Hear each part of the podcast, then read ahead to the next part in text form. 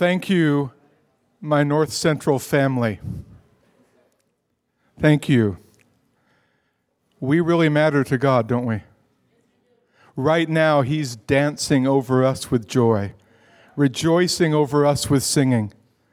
And by the way, He's also collecting our tears on His scroll, fertilizing the ground of character and love for the future. He is with us, He's Emmanuel. Praise His holy name as I get, I'm excited to share with you this brief message on the hinges of humility. And there's a reason I chose that. When I was 21 and engaged to be married, dinosaurs roamed the earth and there were no Apple computers. I got this big box for my birthday, and Kathy was there with me, and I was so excited. Big, heavy box, and I knew it had to be the newest commentary set. And I opened it up, and it was a toolbox with like wrenches and hammers. And, and, and I, I felt like Israel in the wilderness. What is it? And in the 40 years that my wife and I are celebrating of marriage and ministry together, she's used it more than me. But I just discovered that if love opens doors, hinges make it open well. And I want to share that with you, but I have to do a thank you right up front. You see, a little over two years ago, I had the honor of being the Moen chair for Pentecostal preaching, and we had a great time talking about dimensions. And I was on my way back here, and our our granddaughter, our first grandchild born to our family, was about to was coming. I was so excited because I was going to be up all night, get on a plane, and join you and do a happy dance with you.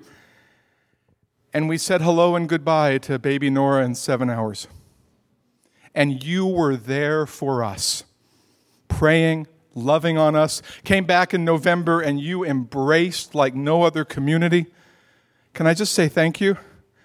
But I want you to see the second picture. The first one is my kids saying goodbye to Nora, and we've said hello four months ago to Clayton Aron in the same family.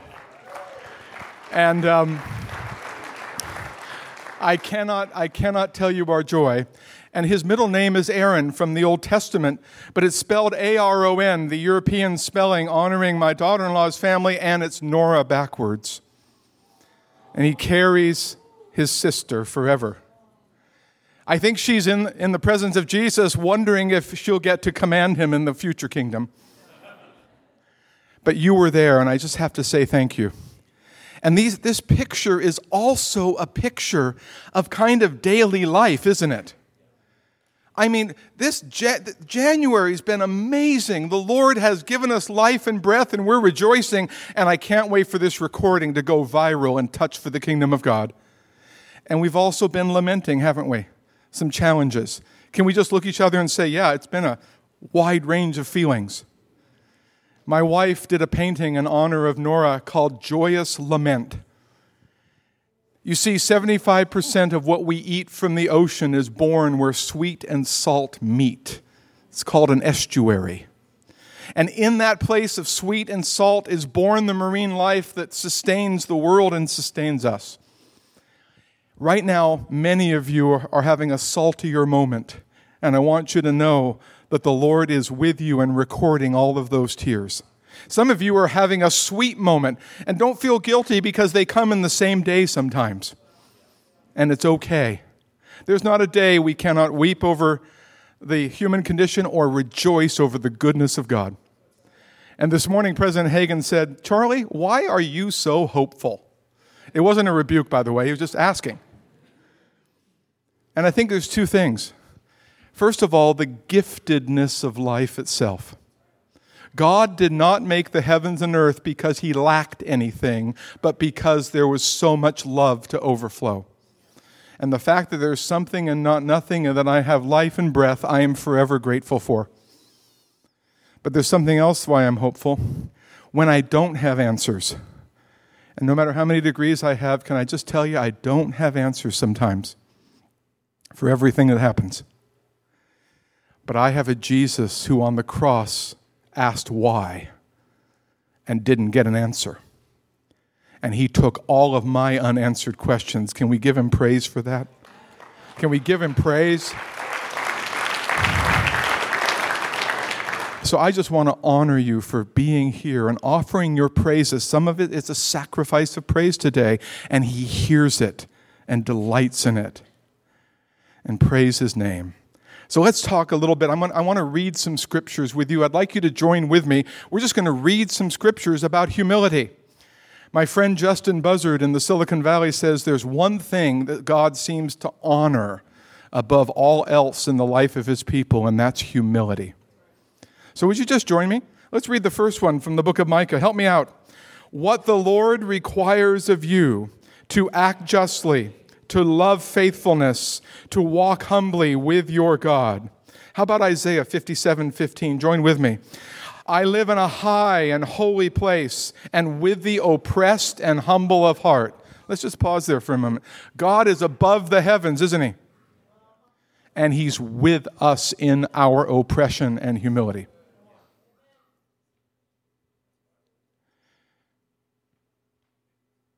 He has a particular concern John Perkins says, for justice. And justice is when we go past toleration to shalom and past peace to wanting the best. He's above the heavens and he lives with us as we struggle for justice. Let's keep reading. In Proverbs and James and Peter, God resists the proud, but gives grace to the Let's say that again. God resists the proud, but gives grace to the humble. I don't know about you. I'd like to be on the side of grace, not resistance. So let's, let's, let's take a moment, just a few minutes, and see what happens. One more scripture, though Matthew 11. Come to me, all you who are weary and burdened, and I will give you rest. Take up my yoke and learn from me because I am lowly and humble of heart, and you will find rest for your souls. Every good thing God commands of us, He first demonstrates in Himself. Every relationship that's positive, God first demonstrates in Himself. Jesus says, Come and come next to me. I'm kind of the senior fellow in this operation, but latch on to me, and I'm going to show you how to get a real rest and get some work done. I'm going to show you how to walk not religiously, but relationally. But the key is humility. So there's five, maybe six hinges, doors that open when we humble ourselves. So let me share these with you and we're going to pray each one in together. First of all, I just have to share humility is not self hatred or false modesty. Take this and make it your life message. Self denial is not self destruction. And humility is not humiliation and self hatred.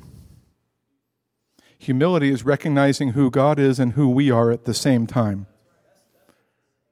when I start thinking about who God is and who I am, humility isn't really hard. but it's when I start putting myself in the place of God and then trying to fashion a God after my likeness, then the pride comes.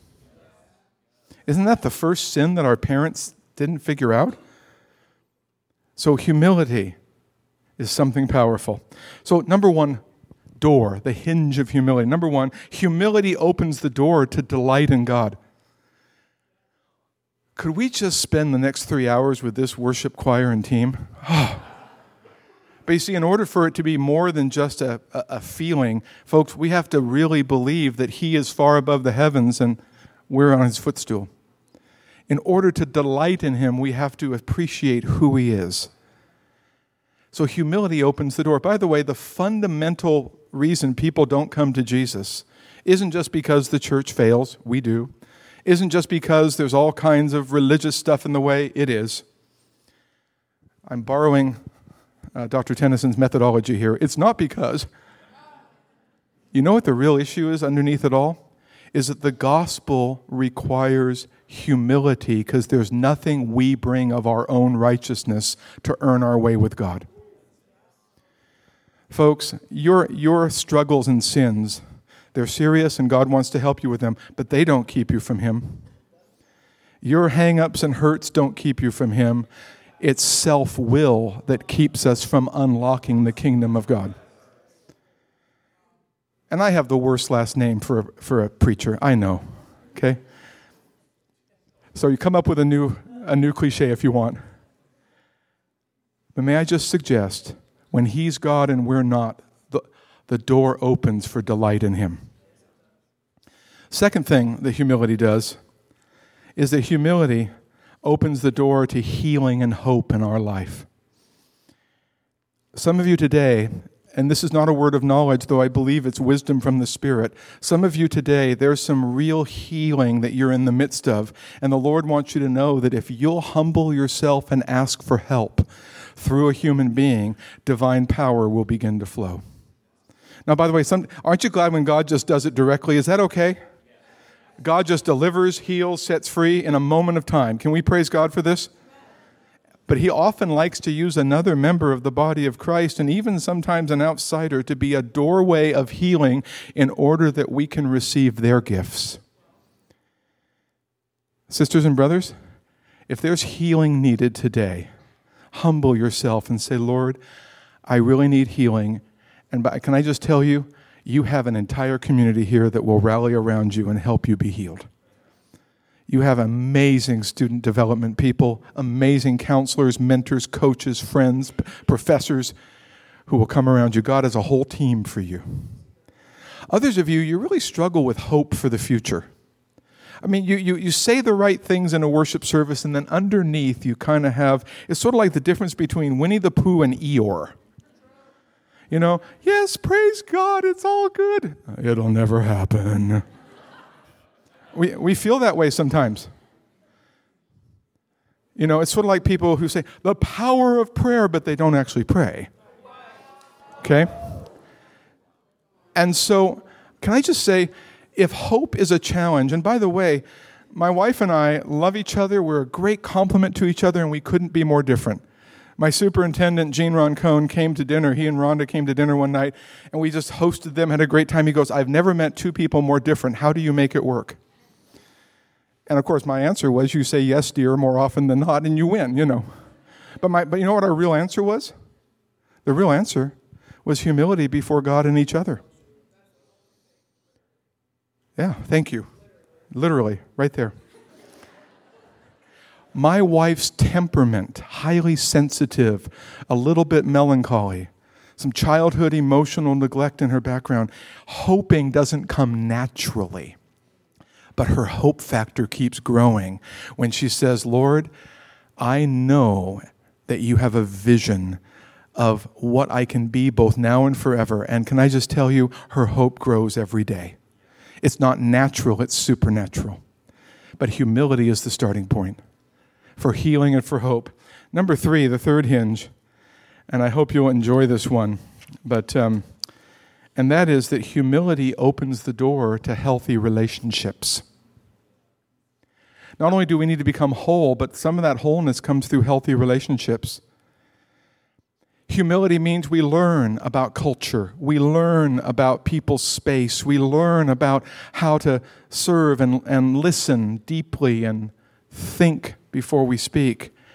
And humility opens the door. By the way, it also opens the door to good boundaries. When relationships get toxic, humility says, God, I need your help here and I need to put a boundary. Humility, remember, it's not humiliation, it's wanting the best for God's glory in the other. And humility opens the door to healthy relationships. Humility opens the door in our marriages. Those of you who are married, it opens the door to mutuality and delight and a depth that you've never known before. And those of you in friendships, can we thank God for the friendships He's put in our life? Yeah, go ahead. Give Him praise. Praise God. I've got a long ways to go, and Kathy will tell you that my learning curve is vertical, okay? But I am half as grateful, hopeful, and helpful as I am today because I had sisters and brothers like you embrace this 15 year old kid and say, You matter to God, and embrace this broken 17 year old whose parents were divorcing and said, You matter to God. And a 70 year old mentor asking this 20 year old new preacher for advice and said, You matter to God. You see, humility opens the door to friendship. And I'm doing work today because I walked through a door, made a friend, and said, How can I serve? Instead of walking through a door and said, What's in it for me? Dick Foth, one of my dear friends and mentors, said this You'll never be unemployed if you ask how you can serve. You may not be rich, but you won't be unemployed. Number four, humility opens the door to our calling.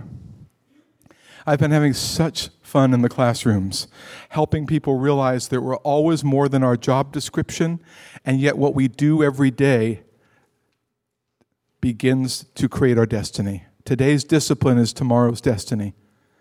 And yet we bring our calling to everything that we do. Sisters and brothers, thank you for being called to the arts, to business, to pastoral ministry, to missionary endeavors, to charitable work, to social work. Thank you for being called to influence education and politics, to influence these dimensions of society. But that sense of self that is healthy begins with humility, saying, Oh God, fashion me according to your best plan. Help me not to invent myself according to my fantasy. Fashion me. Fashion me. To even be said to have been a friend or mentor to some of the women and men that serve you here is such an honor but I had the honor of walking with and encouraging and then learning from every single person I had a chance to be a friend to. Finally, as we get ready to pray together, humility opens the door to meaning and power in our daily activities. Humility opens the door to fruitfulness in our daily activities not everything we do is going to be scintillating and exciting. I just have news for you. By the way, my students, I have a lot of grad students, uh, master's and doctoral students, and I have two weeks worth of papers waiting for me. Um, but I love them, and therefore I grade papers. And they love God and have invested time, and therefore they write the papers, but none of us are going to ex- ex- say that it's an ecstatic moment when you're writing a paper. Sometimes it's just work. And I love getting to the gym. It's been, a, it's been almost two weeks on the road, so my body is saying, please go lift again. Get on the treadmill. Watch diners, drive ins, and dives and see the thousand calorie burger as you try to burn 500, right? You know. You know, but get on the treadmill. But you know what? Um, today's discipline is tomorrow's destiny. Today, there are lessons to learn if you'll humble yourself and have ears to hear. Now, my Old Testament uh, scholar friends will affirm this that in the Hebrew language, there's more than one word for hear. There's sort of the hearing and passing, and then there's hearing with a disposition to obey. And so when the Bible says, Hear, O Israel, the Lord is one, it's not saying, Here's a good idea from social media. It's saying, Your whole life is built on knowing who He is. And what I'd like us to do is, I'd like us together to take a moment and do two things simultaneously. I want us to humble ourselves, and then I want us to let God lift us up in praise. Would you join with me in prayer? Hallelujah.